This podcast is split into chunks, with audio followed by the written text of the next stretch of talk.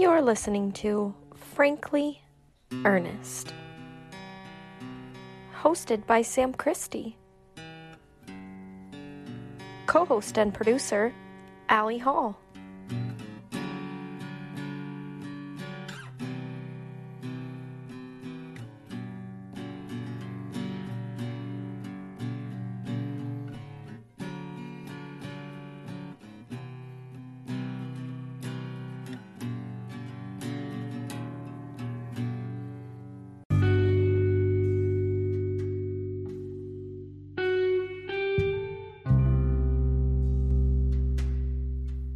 Everybody, to episode five of Frankly Ernest. We're going to talk about my recent uh, televised appearance on Evil Lives Here, as well as um, discuss the um, the trial that my dad went through for um, for assault on Nina Wilcox.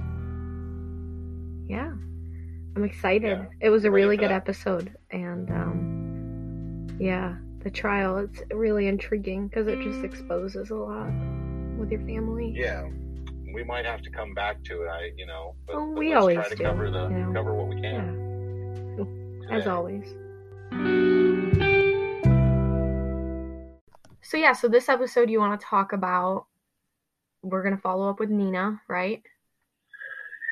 A little bit. I mean, um, they didn't really, you know, they covered a lot in the show, and they didn't really get into her. And I had sort of mentioned the beating before, right? I in episode four, I talked about her getting out of the truck and running down the road. My dad coming, you know, them coming to arrest my dad that evening. Yeah, Um, and the show did a really good job of depicting the issue of he's now in jail, and I'm being taken up to visit him twice a week. And they really showed that well in the depiction how the father's. Um, it's weird to talk about it because I I'm, I want to talk about it like it's these other people, and when I do that, like it it forces me to see myself as that kid um, from a from a different perspective, you know. But to watch that that dad put that pressure on that kid to repeat what we're going to say now. You remember, like, t- now tell me back what you're going to say on the stand, and this is a you know, and the gravity of that situation. Like they really pressed, and that's I mean that's kind of what I um, what I want to talk about. That's what yeah, what um, what hit me hard, you know. yeah, yeah. So when my dad um, got out of prison, he was on parole, right? So shot into 30 houses. He ended up doing uh, two and a half years. Got off early for good behavior, and which I don't think you should get if you shot up 30 houses. No. but that's just you know. No, I feel like that's just like obvious. Um, but anyway, he gets out of jail, prison, and he's on parole. Um, and he got. I, I, I, it's crazy, but he got seven drunk drivings in like a two or three year span, right around this time. Seven of them, and this is before Mothers Against Drunk Driving. This is before um, heavy fines and penalties. California justice system was trying to figure out how to catch up with him. On his seventh drunk driving, he had to pay a twelve hundred dollar fine and and attend like six months of AA meetings. And he was so pissed because that was the biggest penalty he'd ever faced for getting caught drunk driving. And he used to drink, he used to drive drunk all the time. oh my god.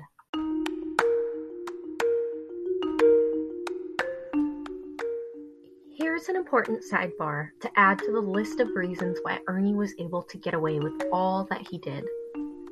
It wasn't until 1980 that serious punitive and distinct laws were enacted for drunk driving with a blood alcohol content over 0.10.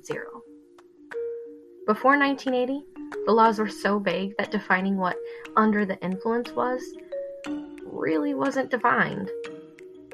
Ernie could have arguably been pulled over and let go, not being deemed quote unquote under the influence, regardless of if he actually was. We're able to better combat drunk driving with breathalyzing technology today, but damn, Ernie was able to get away with a lot of it. Yeah. Even um, even later, he didn't get caught for it later on, but you know, I was married and had little kids, and my dad called me one afternoon, and he said, "I've been in I've been in town and I was drinking, and I drove home last night or just a little bit ago, and I passed out for like an hour. I went out and looked at my truck though, and and the driver's side mirror got knocked off, and I, I don't know what happened. I must have hit something." And he said, I was going to stop by your house. Like, if you see something on the road out there, let me know, you know? And so I'm all nervous. I get in my truck and I go out to the main road that he would have driven by on. And oh my God, there's a fire truck and, and a cop up there. And I just waited for them to kind of clear out and then drove up to look. And when I rolled up on the spot, there was this big blood splatter in the middle of the road. And I was like, oh my God, I got to call my dad and tell him I don't know what happened, but there was a farmer there that saw me pull over and look. He came and walked over to the fence and told me what had happened. It was something totally unrelated. A cow had fallen out of a trailer Oh, and hit its head on the ground. And I was so, oh my God. oh my there, I'm like, god. You just almost- scared the fuck out of me. It all, you know, like, am I going to have to talk about my dad killing somebody, and is this going to like open all this up? Because back then, back then, I was never going to tell the story, you know. Yeah. Um, Oh my god. That's that's insane though. Like you really had me for a second. I was like, who the fuck did he hit? Oh my I- god. it, it had me. I was had. I was so caught up in that. You know how your brain will just make up, you know, the crazy, and then you're like, as, I know. I'm in my head. I'm like, is it a pieces together, child? like, Is it an "Ah, animal? That's it. I knew it. Oh my god. Oh my God. Yeah. Yeah. Anyway, he drunk, he drove drunk a lot and he was really happy, you know, when I got my driver's license so that I could drive for him when he wanted to go drinking. But he did have a bit of an alcohol problem, among other things. Yeah. You know, he's been in the county jail a lot, but only one time in prison. And when he got out on parole, one of the conditions of his parole was that he was not allowed to go to any of the bars. And so he would pick me up and take at my grandma's house and take me to the pizza parlor. And you know, he had to do it when he had enough money to buy me pizza. So he'd always buy some pizza and then get a pitcher of beer, and he'd have a couple dollars for me to play on the arcade games. And then he would order a second pitcher of beer. He would sit there and drink those two pitchers of beer while I ate pizza and then played video games and be mad at me. And I'd be mad too because the quarters ran out and there was nothing to do but go sit with him while he drank his beer. But he did a lot of drinking, and in in this state is when he meets Nina. You know, so he meets her, they get married, he beats her up, and and she presses charges immediately, and then we're we're he's back in jail again, and he had uh, as soon as he went into jail, the parole board met, and um, and they decided um, he ended up his bail was too high. Like his grandparent, his parents wouldn't make bail. Like they believed in kind of making him suffer a little bit, but they would always bail him out. And he had a they had bought a life insurance policy for him, and they were like, well, we don't want to help you. But he said, well, just use that life insurance policy that you guys bought for me. And they were like, well, okay, if it's yours, I guess we have to. And so they cashed in the policy and hired a fellow named James McKittrick. And he was arguably the best trial attorney anywhere around. Um, he had um, he had trained in San Francisco with really good attorneys, and, and he was up in Humboldt doing uh, criminal defense, and he was really good. Wow. So, uh, so my dad was able to hire him and pay him, and then they were getting ready for the trial, and he was in there for like nine months before the trial, and that whole time, that whole nine months, he's insisting that my grandparents bring me up to visit him, and of course, as we got closer to the trial, we were going up twice a week. They'd have their little visit, then it would be my turn to go talk to him. And that was always the longest part of the visit and we never visited. Like he never wanted to know about me. He just wanted to go over the testimony again.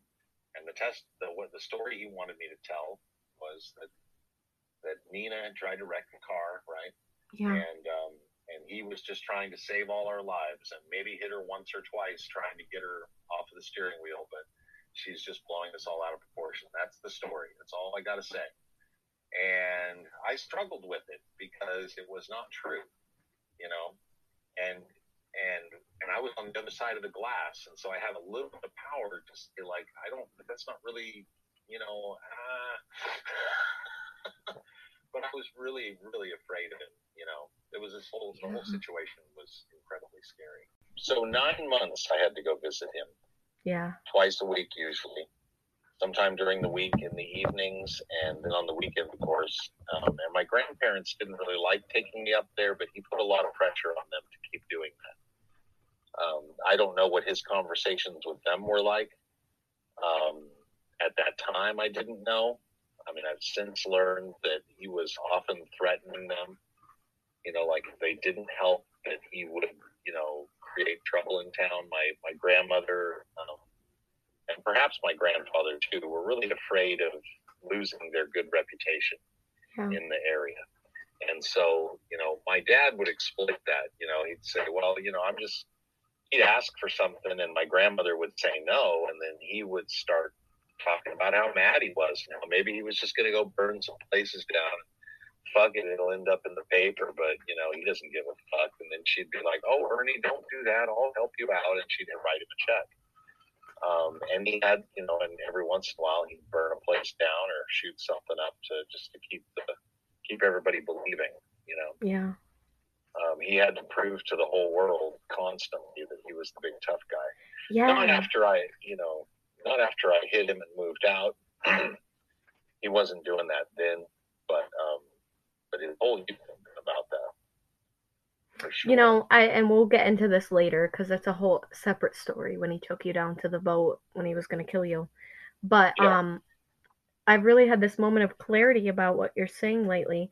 You said it in the last episode, I think, or maybe it was 3. Um about how when someone would just command him to stop, he would. And it was Yeah. about having that authority and I saw that again when you were saying that that when when he doesn't have that victim anymore like the the dynamic when it shifts it the whole thing completely changes he he becomes somebody else he sinks he sulks he yeah, yeah. It's oh, interesting. Me, you know, it's interesting um, um, he turns right into a little boy.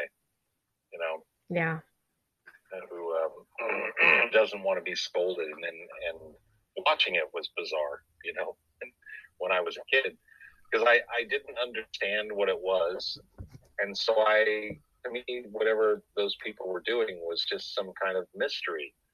I didn't understand how they got him to shift. You know, and I wasn't um, in possession of of any knowledge. You know, I hadn't been introduced to ideas.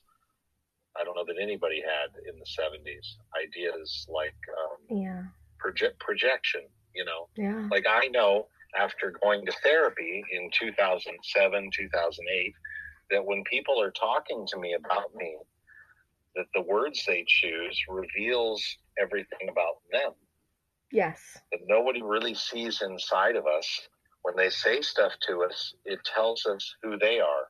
That their their choice of, of how to frame us, or even how to judge us. If someone judges you, that judgment is coming from some you know a place that tells us who they are. Yes That's their fears. That's their shame. Whatever it is, you know. hmm I'm, I'm thinking about the show and the way they did the beatings. You know, yeah like the um, the Evil Lives Here episode. They were great depictions. I felt bad for the actors having to play these roles, but um, they did a great job. But they couldn't depict, um, you know, they couldn't do the kids' makeup with bruises and blood and have blood everywhere.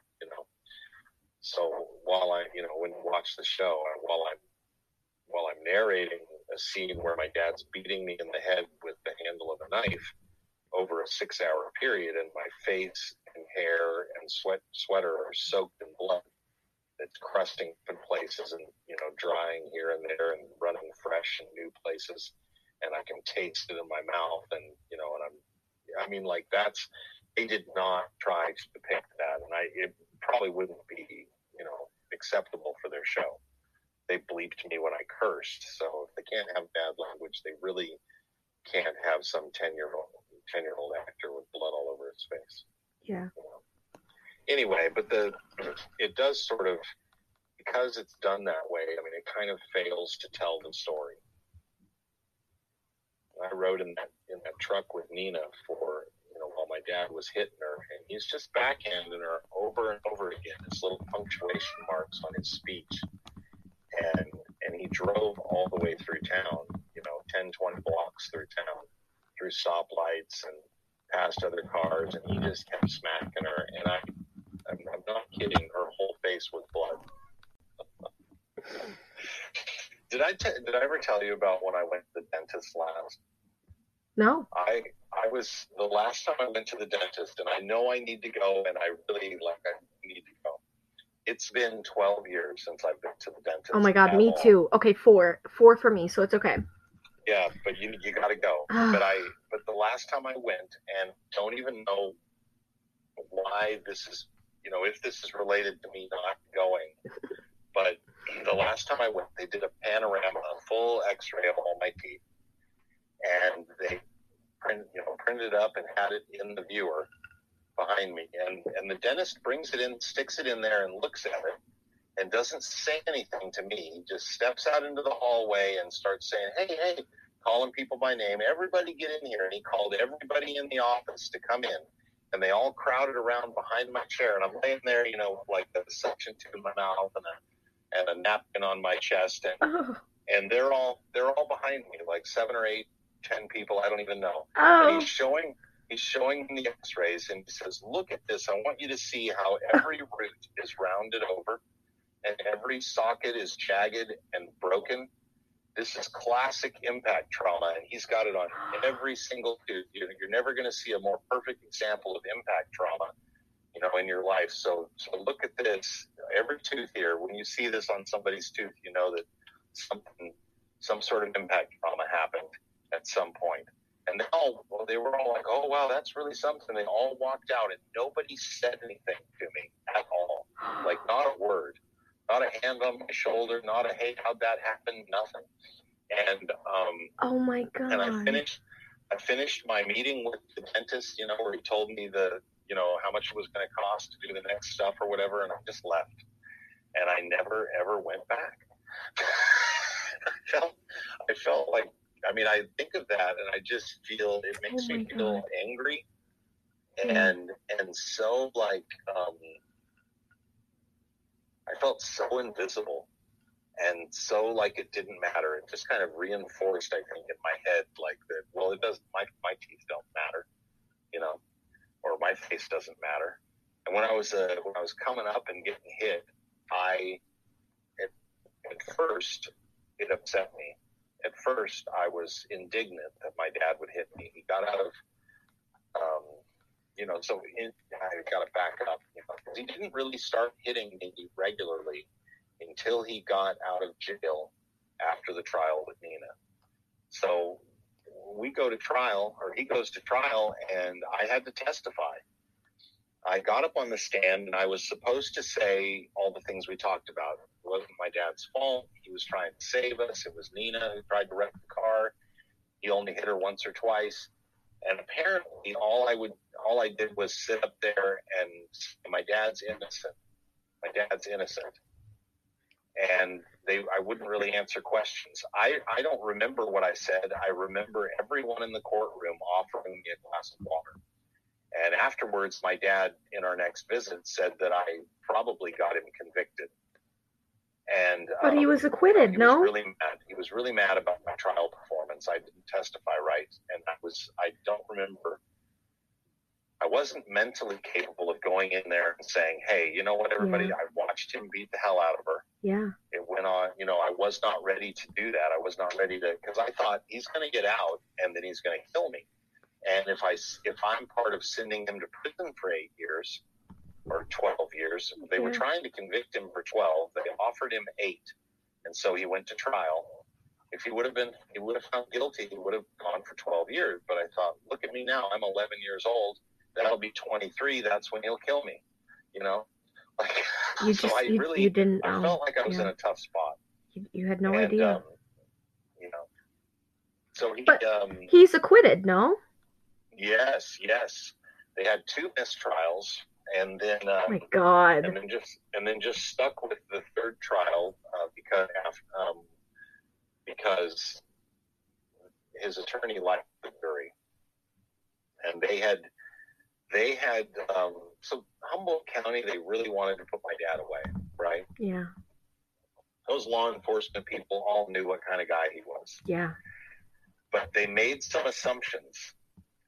They had a guy come in and testify that my dad had offered to to sink his boat and give the insurance money to this guy if this guy would go and kill Nina, as if somehow killing her would make the trial go away. It didn't make any sense. And I think, you know, if that's true, maybe they did it because they weren't allowed to bring up maybe he killed his wife. But they could Yeah. allude to it. What they didn't know is that my dad never had insurance on the first boat and Yeah. never had insurance on the second boat. So there was no insurance to offer. And the attorney dug in and found out that this guy that they brought in to testify had testified at another similar trial to conspiracy to murder charges. And it made the whole thing look phony. It made it look to the jury like the county was trying to set my dad up. Like my dad was just the innocent Christian man and and this was just the evil of the government trying to trying to fry somebody just to have somebody to blame. Yeah. They had um, they had and of course they had the uh, the pastor from the church, and that was really pivotal. I think. You know, Yeah. my uh, my grandparents uh, um, they went to a Baptist church, and their minister uh, Wesley Powell he uh, he called up Nina and Mhm. set up a meeting with her, and the two of them sat down for lunch. And then a couple days later, Wesley showed up. Pastor Wesley showed up on the stand, saying, "I would never break confidentiality, you know, because I'm a minister. However, in this case, it's just too egregious. I have to say something because Nina there, she confessed to me that that she's really, you know, the the liar, and that it really happened exactly like Ernie's saying, and uh, she's just made up this whole lie so she could try to get money out of the Christie family because she knows the family has money. And I heard all that, and I just couldn't, uh, in all good conscience, not say anything. The party didn't say on the stand was that that year they broke ground on a new education wing on the church, the Ernest S. Christie Senior Education Wing at the First Baptist Church. In fact, your grandpa. named that. Mm-hmm. I hope they hear this and change the name. Dedicated to your grandpa. Yes, my grandpa, How named after my, funny. dedicated to my grandpa. How funny. So, you know, they bought him out and he got found not guilty on all six charges. Ernie Christie Jr. not guilty. Not guilty. Oh, and the worst part is the prosecutor wanted to poll the jury. So the prosecutor requested that every juror deliver their verdict on each of the six counts. And so 72 times they stood there and, and, and my dad heard not guilty. 72 times. 12 jurors on each of them on all counts. Wow. And I don't think the prosecutor expected that to happen. No. You know, um, so my dad walks out super arrogant, but he doesn't get to leave because he's on parole. And so every time court trial gets close to a termination, the parole board meets with him in jail and sentences him to six additional months. And so when he got found not guilty, the parole violation still stand, stood and they still kept him in the county jail for six more months. And he was really mad about that. But that gave me a little time to have a little bit more normal life, you know. Yeah. Um, but he gets out and he, I mean, he was, he felt like this champion, this untouchable person, you know, and I felt like he was too. I watched what he did to Nina and she told right away and, and it didn't matter. He walked, you know, and he was out on the street again, you know, just, just 18 months later or 15 months later, um, causing trouble and, and bragging about how untouchable he was. You know, I had a lady on TikTok, uh, you know, write to me a comment, you know, like that I should have told the police, and I must just like the murderer. And you know, I mean, which is an awful assumption, but I mean, it's her assumption, and I don't know why she made that one. But um, should I have called the police? I think at 12 years old, I saw that me calling the police wouldn't do me any good. hmm I knew I knew who when my grandparents spent money for an attorney, it wouldn't have been for me. It would have been for him. You know, he was their their golden boy, their obsession. You know, Yeah. and um, and I was a disappointment if I, you know, ever ever complained or ever created an issue, and he could, you know, get arrested for, you know, setting the uh, the courthouse on fire, and they, well, that's our baby though, and he's a good boy deep down, you know. But if I said I don't really like mashed potatoes, we've had them three days in a row, then I'm a problem, you know. Mm. It's a bad example because I really love mashed potatoes. I'm not kidding. Oh my god, I love. I love mashed potatoes too. Dude, I made uh, fried chicken for uh, my friends over at their house the other day. We got a whole fryer and cut it up and uh, rolled it in flour and then fried it real slow in butter, like a stick and a half of butter in the pan. Ooh. And then I made mashed potatoes and then we made a chicken gravy, like one of those creamy tan Yeah. gravies out of the chicken. Yeah. Poured that over the mashed potatoes. Oh my god, I love that. Oh, comfort it's so bad. food has been a big help. You know, I can tune out for some food. Yeah. It really helps with trauma. Yeah. I have a little belly. It's my trauma belly. That's what I should call it. It was bad, you know, because the uh, the men down at the docks, the fishermen, they would they would they would uh, confirm that in fact, you know, girls mean yes, and they want it, and um, and I remember being a kid thinking, well, wait, you know, just because I want a girl, that wouldn't mean that she automatically wants me. Like, yeah, she might want sex, you know, but and they would make fun of me for my my gentleman views, you know. Um, but I always thought my mom, you know, Yeah. and even the women who my dad brought out to the house who were who were just you know working the streets to get heroin money anyway you know they were lovely women i, I thought they were just great people you know Yeah. i i never wanted i never thought it was okay to disrespect any of those people No. no No, because because sex is not your worth. Yeah. First of all, sex is not your worth, and it's just disgusting that people think that sex workers that somehow that that profession makes them a disgusting person and that they have no worth. And that addicts have no worth. Like that none of that's true. You know humans are humans. And you don't get to decide what their worth is no no. They- they're not worth what they can do for you. I mean maybe to to an in well, yeah. But you know my dad didn't we had and i think our whole family had those old patriarchal values. Yeah. That it's the, the man's house, man's in charge, you know, um, a good woman. Like I remember being in the kitchen with my grandmother. You know, like I'm I'm grown now, and uh, I don't know how to cook a lot of things, but I watched my grandmother cooking all the time, and I'd try to get involved, and she would stop me and say, "No, you'll you'll be married someday, and your wife can do these things." You know, so I sort of grew up thinking, "Oh, that's just how it is," and you know, the girls must be okay with that. You know, I'll meet No. some girl that likes to cook and do my laundry. And, uh, no you know, so I thought I had my own my own sexist uh, embrace of the patriarchy. I just thought that my dad took it way too far. You know, Yeah. and he, you know, so obviously rape's wrong. Duh. So was he date rape drugging them or was it like just date raping? Well, I'm confused what the terminology is. What's that? I'm confused the terminology of date rape versus date rape drugging. Well, date rape is when you get the person to get into your car voluntarily, and um, and you get them to fool around. Like even my dad, my dad had to get a girl fooling around before he would go ahead and push the way through.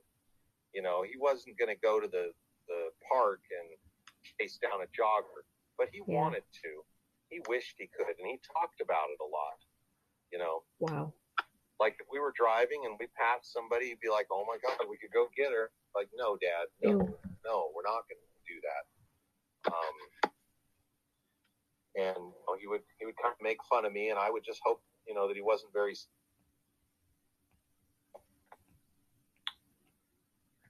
Um, God, man, it's gruesome to talk about.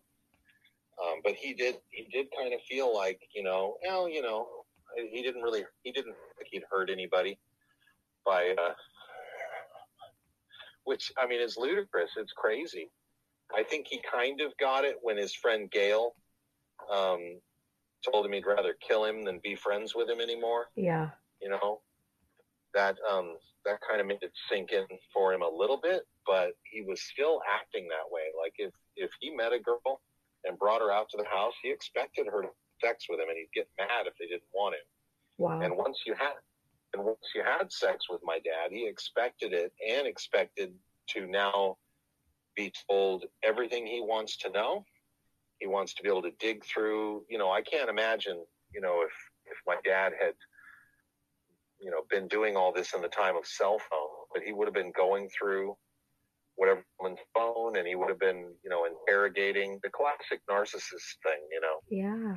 I'm I'm thankful for TikTok because I can follow people who talk about this stuff. You know, Yeah. women who've gotten out, um, largely. You know, um, Yeah. but the patterns are all very cliche. They're very similar. You know, you, you the, the dude just well, it doesn't have to be a dude, I guess. I, it's mostly the dude just breaks the girl down. You know, Mhm. shame, control, demanding, you know, and and you somebody cooperative, maybe somebody that's a little bit, you know, desperate for whatever reason. My dad could only, you know, he needed to find someone who was desperate for attention or love or drugs or something because he couldn't just meet someone in the community and convince them, you know, that they might want come out to his place and entertain romantic ideas, you know. Yeah. So no, because he was not, he wasn't good enough at social interactions to pull that off. You know, Yeah.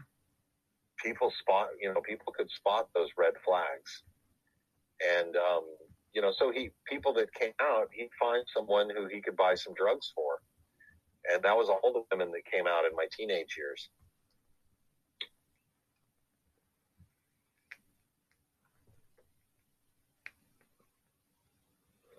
And I don't, you know, it, it always seemed like they, it doesn't seem like they were getting date raped. Um, several of them, you know, offered openly to, you know, to break me in if I, you know, they were like, hey, your boy's 14, about time he got some, right? Yeah. And, that's um, just And disgusting my dad, too. you know, of course, would Yeah. shut that down right away. You know, because Out of jealousy, he, he yeah. got really jealous. Yeah. He didn't even like anybody being friendly to me. You know, especially if it was going to be one of his potential sex partners. Because even if he had picked her up and it was just about sex or drugs, then you know, um, he's getting into his stuff with his mom, and now he's he's got to prove that the woman is evil and get her to repent and put her through hell and um and so you know the same you know so he just tried to start that same pattern with another woman over again um Now I'm curious. I have questions about the Uh-huh. the the comment in the episode. They had you listening to Detective Quinnell. He's Yes. the one you, you talked to when reaching out about Sandy and helping with that body when you were a child, reminding Yeah. everyone you were a child. right Your dad Right. forced you to do that. You weren't helping voluntarily. It was a forced, voluntarily, voluntold thing. Yeah. Um, when you were talking to Detective Quinnell, he said it wasn't the first time your dad's name had come up in a homicide. Now I'm curious, Oh, yeah. do you have any any suspicions? Do you know anything? Well, he um, he did tell me a story of when he was 19 or 20, and he was driving with four friends or three friends in the car, and one of these guys uh, was a guy by the name of Dave Green, and he and Dave Green and these two girls were riding in their car out this windy mountain road out to Highway 299, which goes east from Eureka, and and they were drinking. And my and uh, my dad saw that there was a car coming toward them up ahead, and so he got the pipe wrench out. He had a pipe wrench, and he rolled down his window and said, "Hey, everybody, watch this!" And as they passed the car, he chucked the pipe wrench at the windshield, Oh my god. and the car. This is the story my dad tells. The car went off the cliff, and he, you know, they all stopped and saw that the car had gone off the cliff and he told them all to get back in the car and they went for a ride off the road somewhere where he explained to them that if any one of them ever mentioned this to anyone he would come kill them kill their families all the whole nine yards right and he went took them home he went home and then he saw on the news that a family of four had gone off the road on 299 and oh everybody my had died god. Oh my god. So I don't, you know, is that true? Is it something he told me just to scare me? I've heard since I've been doing TikTok um, from someone who had talked to Dave Green years ago, and Dave told him that my dad had left bodies all over California. Oh so. I don't, I don't really, I don't know much more than that, you know. But um, I'd be really interested in getting more information from Detective Quinnell on that score. I wonder now, yeah, maybe we could pry him for that information. Uh, it would be nice Yeah. to know. And, um, you know, we're requesting the records for his arrests and such, but there are probably a lot of things my dad did that, you know, aren't known about by too many people, you know. Yeah. And and then, you know, as far as the Humboldt County Sheriff's Department, they might have attached my dad's name to any number of missing person cases that weren't necessarily necessarily related to him. Um, it was after he had decided to kill me on the boat, or no, it was before he decided to kill me on the boat. Um, and Mhm. like six months after Sandy, like six months after he killed Sandy. So then this is before he's decided to kill me. Uh, I'm at home and uh, sleeping, and um, and he rolls into the house about six o'clock and wakes me up. He's been out all night, and he tells me that there's a there's a girl down on the boat, and he was having, doing drugs with her and having sex with her, and she died, and he just finished having sex with her Oh my god. and, and left her there. And so his plan is that, you know, we go in together about 10 a.m. and he goes in there and pretends to find her for the first time. And, and then we called the police. He called the police and told them, yeah, yeah, I just let this homeless woman stay on the boat. You know, I don't know what happened. Um, but he'd been there, you know, So I you guys know. you called the police this happened? he called the police and told them, you know, there's a dead woman on my boat. I let her stay the night and she died. And they came down and looked at. I, I'm sure nobody raped kid. Oh my Um, god. Because because he was able to spin it. Yeah, yeah. Oh and my also, God. she's a homeless drug addict. People don't care. I have another story that kind of illustrates that. In Yeah. uh, I moved out to North Carolina. The Oh nightmare started in 2000, wow. and in like 2003, 2004, my wife and I started going to a counselor, a marriage counselor, and in that counseling, I ended up telling the counselor that my dad had killed Sandy when I was 16. And that counselor decided that he needed me to go to the police. Like, you've got to go to the police. We sit on this. Your dad needs to go to prison for this. Um, he ended up dying two years later, but but this this counselor was really insistent, really insistent, and kept pressing me And I kept saying, well, I want to make that decision. I don't want you to make that decision. I want to keep talking about it. That's why I'm in counseling. And then I filled in enough blanks, and the counselor looked at me and said, oh, she just a drug addict? And I said, well, I mean, yeah, she was on heroin and living on the streets and stuff. And he, his whole face relaxed. He's like, oh, oh, well, never mind then. And Uh, he never brought it up again. As if that makes a difference. No, Right, every as if she's person's life person anymore. Oh but that is a societal out attitude. You know, if Oh a homeless God. person or a person of color goes missing, it's not the same, you know, as uh, you Oh know a promising, uh, you know, a student with a promising podcast and blonde hair. If New York goes missing, Stop it. Oh, I'm sorry. it's true though. It's It's true. I have privilege. If I was Yeah. to go missing, it might matter. I can't say might. Absolutely. It would, but if if wow, if anybody else, person of color, sex worker, drug addict went missing, it's hard because the system doesn't value them the same.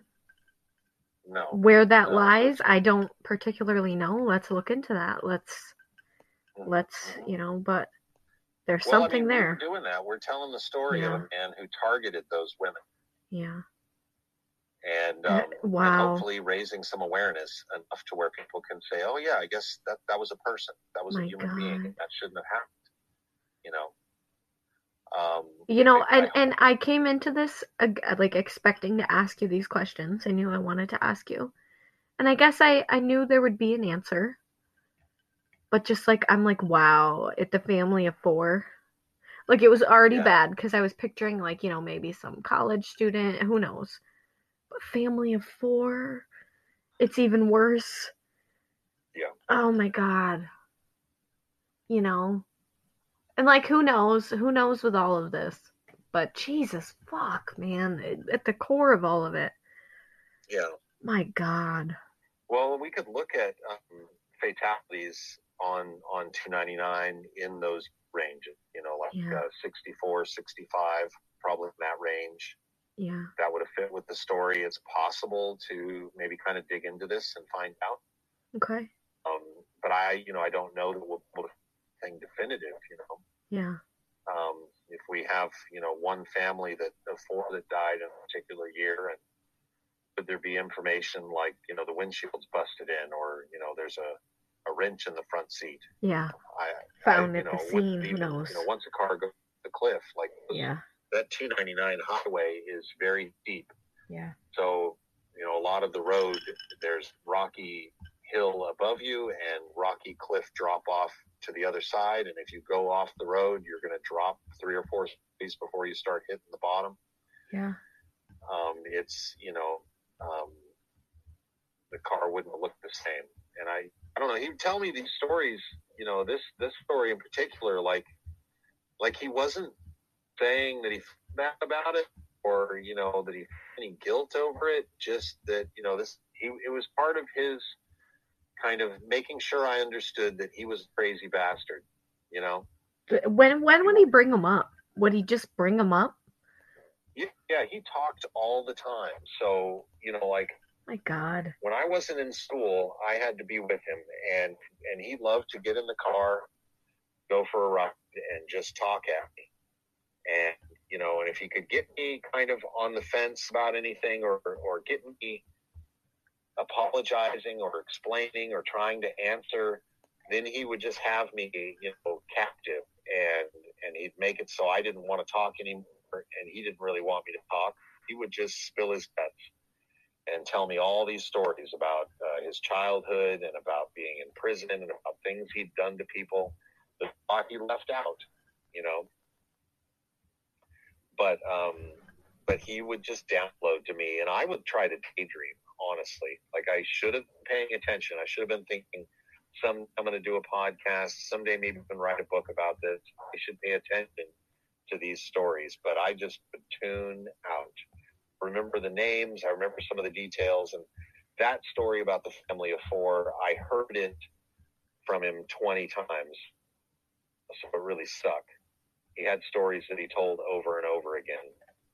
Um, he, uh, you know, but he was. I said before that he looked like James Dean, and uh, we had to clear up James Dean was. But, but my dad, uh, in the '50s and into the '60s, he had his crew cut, uh, his flat top haircut, his uh, his white T-shirt with the sleeves rolled up, and his blue jeans with the cuffs rolled up, and and a cigarette pack in his sleeve, and grease in his hair, and he went like that down to um, San Francisco, and uh, spent a little time chasing down hippies and cutting their hair off by force. So he was going to make you know make America clean shaven again. He went down to San Francisco where they were having. Uh, the love-in gatherings in at Haight and Ashbury and people experimenting psychedelics and he'd catch long-haired hippies, cut their hair off, get him down to the ground.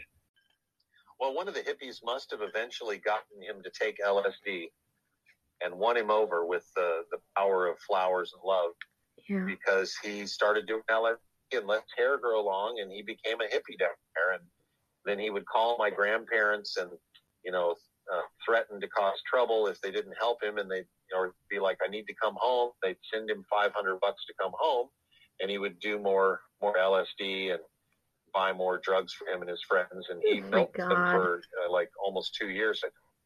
Jesus.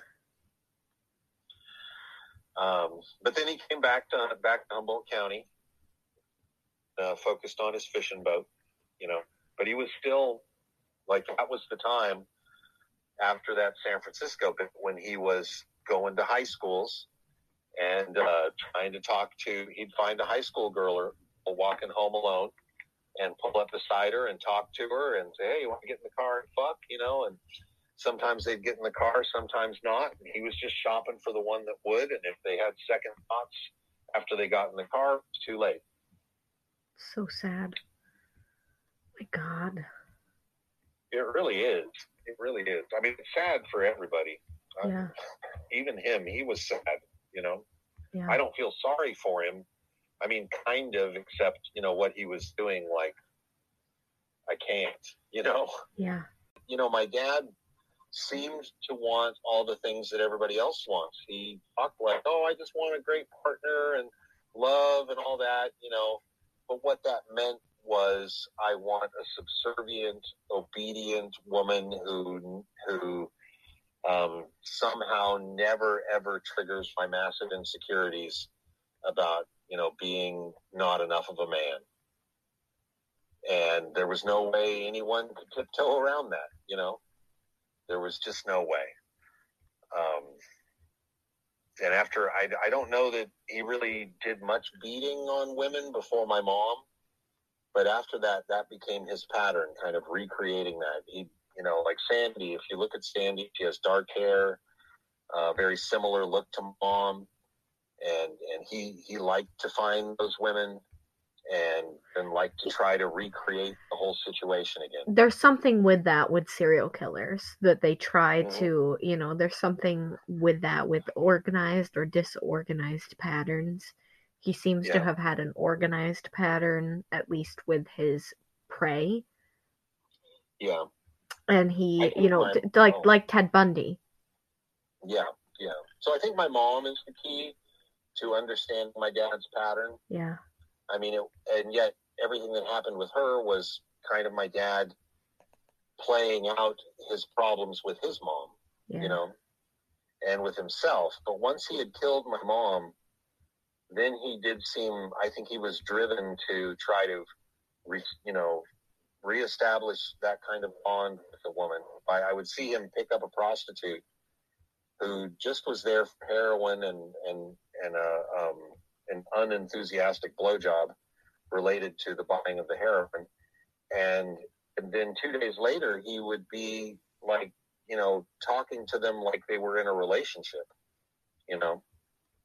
Um, and they'd be like, Ernie, I can get back, you know, back into town. You know, I got to score or move on with stuff. And, you know, he'd be like, oh, aren't you happy here? You know, and you can make dinner and, you know, you can do my laundry. And, uh, and who else have you slept with? You know, um, My God. as I just cringe. Like when anybody says anything about body count these days, Yeah. Because to me, like, you know, a, a perfectly normal, um, misogynistic, blind to themselves dude can be talking about, oh, I don't want some girl with a high body count. And I'm, you know, I'm taken right back to my dad, who's, you know, like, whose whole thing was about finding out what that body count was so he could shame a girl for it so that he could start the beatings. And, you know, I mean, I got older and I didn't want to know. I meet a girl, I don't want to know how many people, you know what I mean? I'd rather not ask. Yeah. My God. That's something that somebody can share with you if they feel Yeah. like they need to, you know? Um, yeah, I've always felt like if somebody doesn't want to share that information, why would they be obligated to? You know, I can wear a condom, you know? And full implication, I was big, all those, my dad especially expected me to sleep with a lot of women. That's how I would prove that I was a man. And, uh, you know, and I, I definitely felt that pressure. Like I wasn't a man if I didn't get out there and score with lots of girls, you know? Which is ridiculous. And, um, yeah. Yeah, yeah, it's Wow. it really is. It really is. Jesus. Yeah. Well, thank you to the Another- Evil Lives Here people. Thank you to the Evil Lives Here people because that was a really awesome episode overall. Yes, yes. I'm really grateful to them. I thought um, Yeah. you know, I thought that it was perhaps going to go badly. And Yeah. there were a couple of things that I figured out they were doing that they hadn't really talked to me about. And I got kind of nervous because I have massive insecurities. Yeah. But I try not to run with them, you know. I It's try not to go hard, the direction though. my dad did, did with it. And I was really pleasantly surprised. Yeah. I felt like they had done a very good job of, of trying to be true to the story that I told them.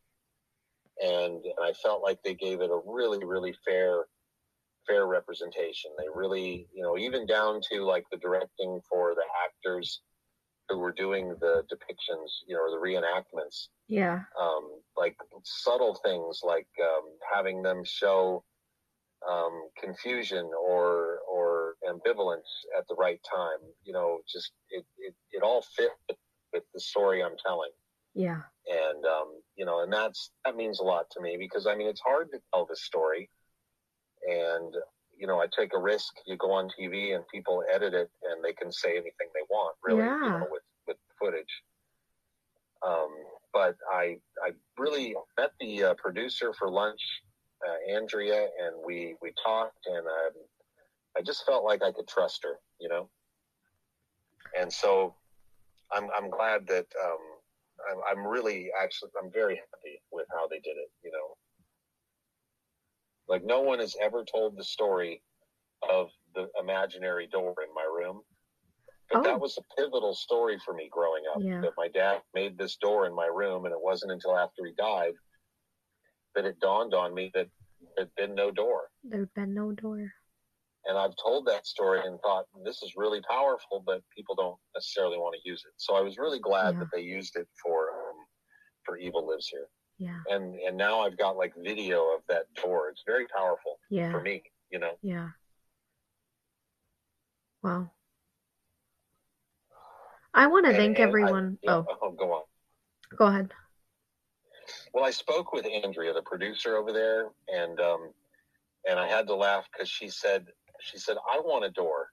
I want a little door in my room so I can just in my office so I can just look at that door and Yeah. think, well, if I needed to, I could just leave. Yeah. Yeah, a way out. I wish. I thought uh, you're right. Ah. Anyway, I, it's a heavy one. I, I can I can tell. I've, I've hit hard with this stuff. No, it's okay. Okay. Oh, that's right. That's right. You you came prepared. It's cocktail night. Yes, it's cocktail night. Cocktails, and talking about getting punched in the face. No. Getting punched in the face sucks. It was about Nina. We talked about Nina. But um, a, every there was a time, lot. yeah. Now, I I really want to thank everyone this week because I feel like I kind of got a little like, and um, A little inebriated. no, no, no, relaxed? No, what? no. Tongue in cheek? I'm saying I, I want to thank everyone this week because I got a little spotlight on me That's right. for That's the right, article. I made it all about me.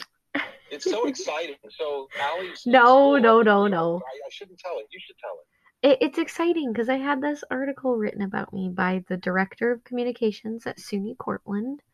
And it's very exciting because he reached out. He remembered when the story about Sandy came out in the news. He remembered seeing your story and and yeah, he saw the email that had come out from Dr. Jenna Curtis at the school saying, "Hey, Women in History Month," and we're featured as part of it. And he was like, "Oh my god, I remember that." So there's an article. I'll link it. Everybody, take a look. Um, it kind of says who I am and what I'm doing over here. But um, I want to thank Sam again every week. It's just such an amazing experience to be able to sit here and talk with you and laugh, but also literally hold back tears because it's insane hearing. I mean, I, I, I just, I can only sympathize with what you were going through. And I'm so sorry. I'm so sorry. The episode really highlighted it. So, it, I mean, Yeah. and this, this is Yeah. really, I hope it's a good outlet. I hope it's a way for you. I hope that you can just tell your story. It's a way for you to to get everything out that you need to and and Yeah. maybe get some relief with it. You know, like serious relief. I I uh, I believe that, that that's that's what I'm going to get here. You know, Yeah. I, I see it with the "Evil Lives Here" episode. It's so powerful. Yeah. If people haven't seen it, if you can get Discovery Plus, even the seven day trial, Yeah. and just watch it. If, if you're interested in this story and you've listened this far, it's very powerful. Yep. And you'll get an insight into the, the stuff that I'm talking about here. Um, and also, anybody that has seen the episode, I would love to get uh, feedback. So if you go to Frankly, Frankly Pod, Frankly Ernest Podcast uh, at uh, Instagram, is that Yep. It's Frankly at Frankly Podcast? Ernest Podcast on Instagram. Yep. it? hmm And then uh, leave us a message. Yeah. Tell us you watched the show, please, Yeah. um, and let us know what you think, or ask any questions. Please, please. You know, we'd love to answer your questions. Yeah. And uh, but but my my um, I tell it because I think it's it's very moving. The uh, I tell people to watch it. It's very moving. It was Yeah. very moving for me, and it has helped me to see my whole life as one whole narrative. Yeah. It's helped me, which is my goal with telling my trauma story, is to incorporate it instead of being compartmentalized in my mind, where I have these memories, but I feel disconnected from them and they haunt me. I telling the story, I'm trying to bring all of it into the light so that I can see that, oh, this is my life. This is what happened in my life. Let's talk about how we feel about the Evil Lives Here episode. All of it, everything. Right. I know right. I know we've talked about some of Evil Lives Here already. But um how do you feel? What are your immediate thoughts? What are you thinking? Well, at first I was thinking a lot about you know, how they did the show, and I, you know, I had some fears about what they might do. Yeah. Um, and Especially Um, with Paul Lazan, right? With that yeah, after Yeah. after Paul is on, the uh, the other one I did was a show called Very Bad Men that uh, you know didn't uh, didn't pan out as well, but um, but both of those shows really um, pitched my story, but juxtaposed to that the you know quote unquote other side of what if I'm just a lying you know psycho murderer who made all this up blame on my dad yeah. as if there are two sides to every story. I, I don't know why that's the other side. but Yeah. I felt like they kind of took that that take. You know, like Yeah. what if what if Sam is just know, a crazy nut job and Yeah. um, he's just trying to he's trying to cover himself. And a lot of people think that, and then folks think, well, we need to answer those those uh, suspicions. But I, you know, do we? I don't know. You were a Um, child though. I think that everybody forgets that when the bulk of when this shit happened, you were a kid. Yeah. Yeah. You were a child. When Yeah, Sandy happened, you were a it like for them child. be a kid, Like- you know. So Yeah. like, Yeah. I, people have a hard time understanding, you know, how I never snuck out to go to a party when I was in high school. Like that, they're incredulous about that. Yeah. And, you know, because they don't quite get the nature of my home life, you know, where if I was, you know, if I took 25 minutes coming back from the grocery store and my dad thought trip should have only taken 19 or 20, Yeah. then I, you know, that was going to turn into a beating. There was no me leaving. And if I had ever snuck somewhere, like that would have been just like instant guilt, you know, Yeah. where are you going? Why are you going? Who are you going to talk to? And it would have been, you know, all, um, he, he would have, uh, you know, I, I couldn't, I couldn't have gotten away with any, I wouldn't have even dreamt of, of something like that, you know, Yeah. sneaking out, like, oh, parking with a boy. Like, Now this is an issue. I really I was focused on the issue of him date raping a bunch of girls. what Oh, yeah, the that was fuck? kind of a big part of the show too, wasn't it? Yeah. What the fuck? So, oh yeah, so I he's I'm 12. He's all done beating up Nina and getting away with it, and and now you know I become his his chief focus, and that involved me working for him and getting smacked around, but it also involved him telling me all his stories. So he told me how you know when he was he would say to me, "Don't worry about meeting a girl, you know, in your 20s. That's when you really hit your prime." And he would tell me these stories about how when he was in his early 20s, he would cruise by the high schools and find some 15, 16 year old girl that was into having sex. And, you know, and then he would be the big, the big stud who, you know, is, is getting, you know, getting to be with these hot girls. And, and, and then he would tell me, you know, mixed in with those stories, you know, sometimes, you know, they're a little bit resistant, you know, but, um, you know, and he'd make the, the classic, uh, no means yes joke, you know, and he And no means no, everyone. Huh? Uh, I'm just making a note, everyone. No means fucking no. Consent is No means- important. no means no. Yeah. No means Yeah. no. Yeah. He had a, um, he had a friend who, um, was, um, a member of the, the local, uh, local indigenous tribe up there, the Hoopa. And, um, and I, I think the guy's name was Gail. And they were friends when they were growing up. But Gail had a younger sister. And my dad actually took her out on a date. And he told me the story about how he went out with her. Yeah. And um, and they they kissed and fooled around, but then she didn't want to do anything. And she said she said she was a virgin. And he told me about, you know, he showed me, had me sit next to him in the back seat of the car like they depicted in the show. He did that. And um, had me put my arm around him. And then he put his arm over me. So he was able to lay back against my left arm and then reach around behind my back and hook my right arm. And then he had his left arm free to take my pants. He says, This is how you do it, you know? And so uh, he said, uh, you know, because he says they'll say no, but I just keep going, ignore it. And um, and so he raped uh, Gail's sister, and wow. and afterwards, Gail didn't want to be his best friend anymore, and maybe even wanted to kill him. And they had, uh, you know, some close calls with each other over. And and my dad, at this point, telling the story, like he would kind of laugh and say, "Well, well, by golly, maybe she was a virgin. Like that would be the, you know, as if if she wasn't a virgin, it didn't matter what he did." My God. you know. And um, and around the time I was mom, my mom was pregnant with me. Um, my dad was um, was meeting up with a 16 year old in his parents' neighborhood, and she met him one day and said, "Ernie, I'm pregnant." Oh my God. And so, so he took her for a ride and explained to her that that she didn't know who he was, and that if she ever spoke his name, that he would come and kill her. oh my God.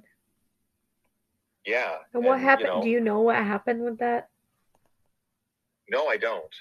I don't. Wow, so don't you know. you may have a sibling out there somewhere. You don't know. Oh, I probably have a bunch, wow, a bunch of half siblings for sure. We need to do the twenty three have- 23andMe for you. Do the what? The twenty three and Me. it finds all your siblings. Oh, I'm on twenty three and Me. Oh, It, it finds them if they've done 23andMe, Oh. you know. And I, I mean, I have a sister uh, who is Yeah. full blooded. She's my mom and my dad's child. yeah. We know But, that. um, yeah. Yeah. I want to say to everyone too, we're really trying to work on on the production of this. We want this to be a better podcast. We know it's okay right now, but we want it to be amazing, and we're working on it. And we hope you'll stick in and be here. Please, please, please. You know, they back. used to- Next week will be so exciting. I don't even know what it is yet. I don't either. Oh my. They- God. you know what, though? They used to- is yeah. Wow. They they used to say in middle school. I I went to a very small middle school. They used to say always when the the school dances would come on the speaker, they'd be like, "The school dance is Friday. Be there or be square." Every time, be there or be square, and it was like, I might be a square, but please That's- don't oh, please don't be a square and come next week to our That's right. next episode. Yes, yes. Don't miss out. Don't fall behind. and we and we won't either. We'll keep going. We'll keep going. You know. We're here. Yeah, yeah, absolutely. Thank you, everybody. Thank you, Ally. Thank you, and congratulations for your recognition. And um, so I hope that helps me too. Yeah, you can visit Sam's TikTok. We do shout it out at the Velvet Brick. Make sure you go. You can also give him feedback there, and let's keep this conversation going. All right, thank you.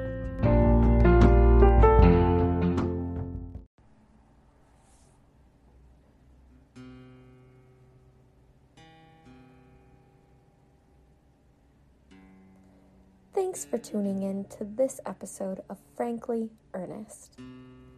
You can now support the podcast by visiting anchor.fm slash frankly earnest slash support. Be sure to visit our Instagram for daily updates and posts for our links at Frankly Earnest Podcast.